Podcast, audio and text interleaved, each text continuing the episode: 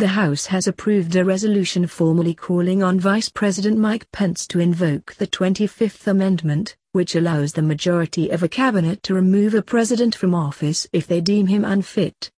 The resolution requires Pence to respond within 24 hours, or the House will move forward with impeachment proceedings against the president.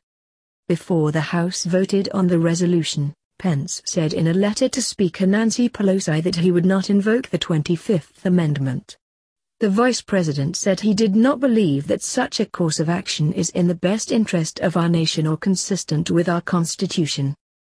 But some Republicans in Congress are beginning to break with the president after a deadly attack on the Capitol last week by a violent mob of Trump supporters. Five Republicans, including Congresswoman Liz Cheney, the third-ranking Republican in the House, have said they will vote to impeach Mr. Trump. There has never been a greater betrayal by a President of the United States of his office and his oath to the Constitution, Cheney said in a statement on Tuesday, accusing the President of inciting violence among his supporters. In a speech at a rally just hours before rioters overran the Capitol, Mr. Trump repeatedly refused to concede, urged Republican lawmakers to try to overturn the election, and encouraged supporters to fight like hell. The House is expected to move forward with a vote on impeachment on Wednesday. An article of impeachment introduced in the House on Monday and backed by more than 200 Democrats accuses Mr. Trump of incitement of insurrection, and says he gravely endangered the security of the United States and its institutions of government.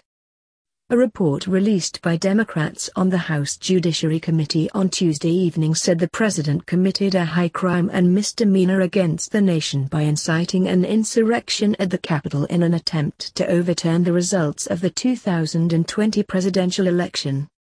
Some Republicans have denounced the president, but declined to go so far as to say they will impeach him a group of six House Republicans on Tuesday introduced a resolution censuring Mr. Trump for trying to unlawfully overturn the 2020 presidential election and violating his oath of office on January 6.